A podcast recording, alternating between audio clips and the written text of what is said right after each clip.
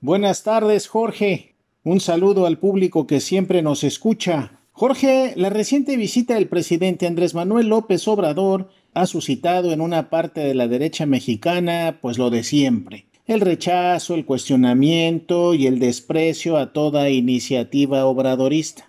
A veces sin fundamento ni brújula, pero con el firme ánimo de mantener la resistencia política al proyecto económico político que encabeza el presidente. Las burlas, los memes, las descalificaciones, pero sobre todo el clasismo de los comentaristas y agoreros del desastre de la 4T no se hicieron esperar.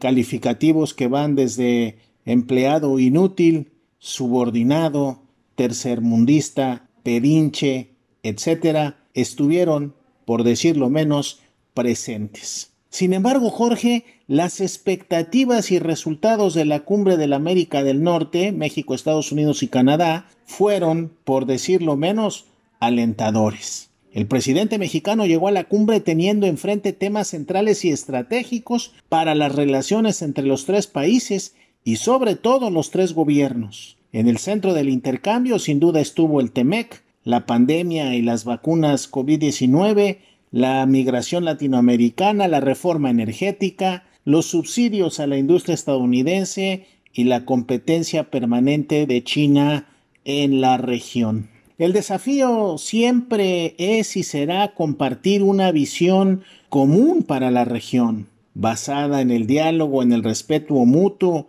y en la generación de resultados positivos para los tres países. Ese, Jorge, pues siempre ha sido el reto. ¿Cómo coincidir en áreas centrales como economía, tecnología, energía y competencia internacional con países con una evidente ventaja en muchos de los ámbitos productivos de esos países. La cumbre arrojó resultados, aunque sin duda se mantienen varias diferencias, y esto al margen de ideologías, pues siempre es necesario el presidente López Obrador marcó puntos vitales que se dirigieron al corazón de las economías más poderosas. Señaló con vehemencia estudiar a fondo el tema migratorio, donde la estrategia de contención ya no funciona más, y sobre todo orientó la discusión para que esta migración sea aprovechada para obtener ventajas y mejores resultados productivos.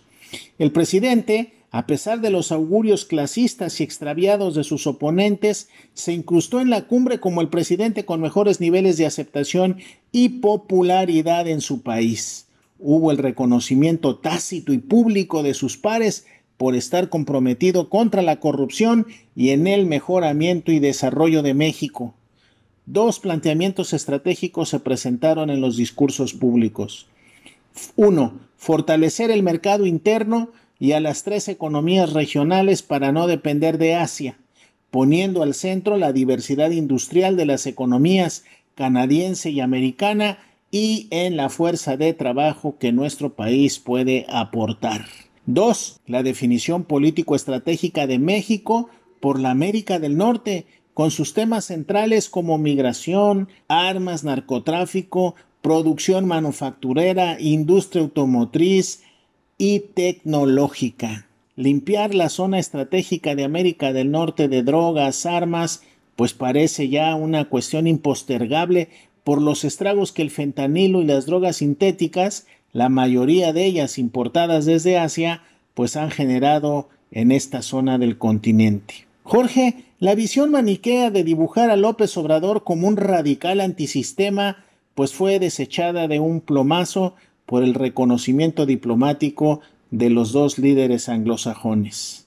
El discurso de López Obrador se mantuvo en la línea del progresismo democrático, sistémico, jurídico, distribucionista, favorecedor del mercado interno y sobre todo donde la política y el diálogo con los vecinos se privilegia para zanjar de manera consensuada los enormes retos del país. Desde luego que quedaron diferencias y no menores como los subsidios a las empresas americanas, que dicho sea de paso, Biden dice que ni siquiera se aprueban aún, la lentitud para aceptar migrantes temporales y la lentitud para generar fondos para esos migrantes y sin duda los reclamos para atender el cambio climático. López Obrador planteó sus preocupaciones, planteó sus expectativas, planteó una ruta y al mismo tiempo dejó claro que de no responder, Asia se encuentra tocando a la puerta. En resumen, López Obrador pasó la prueba,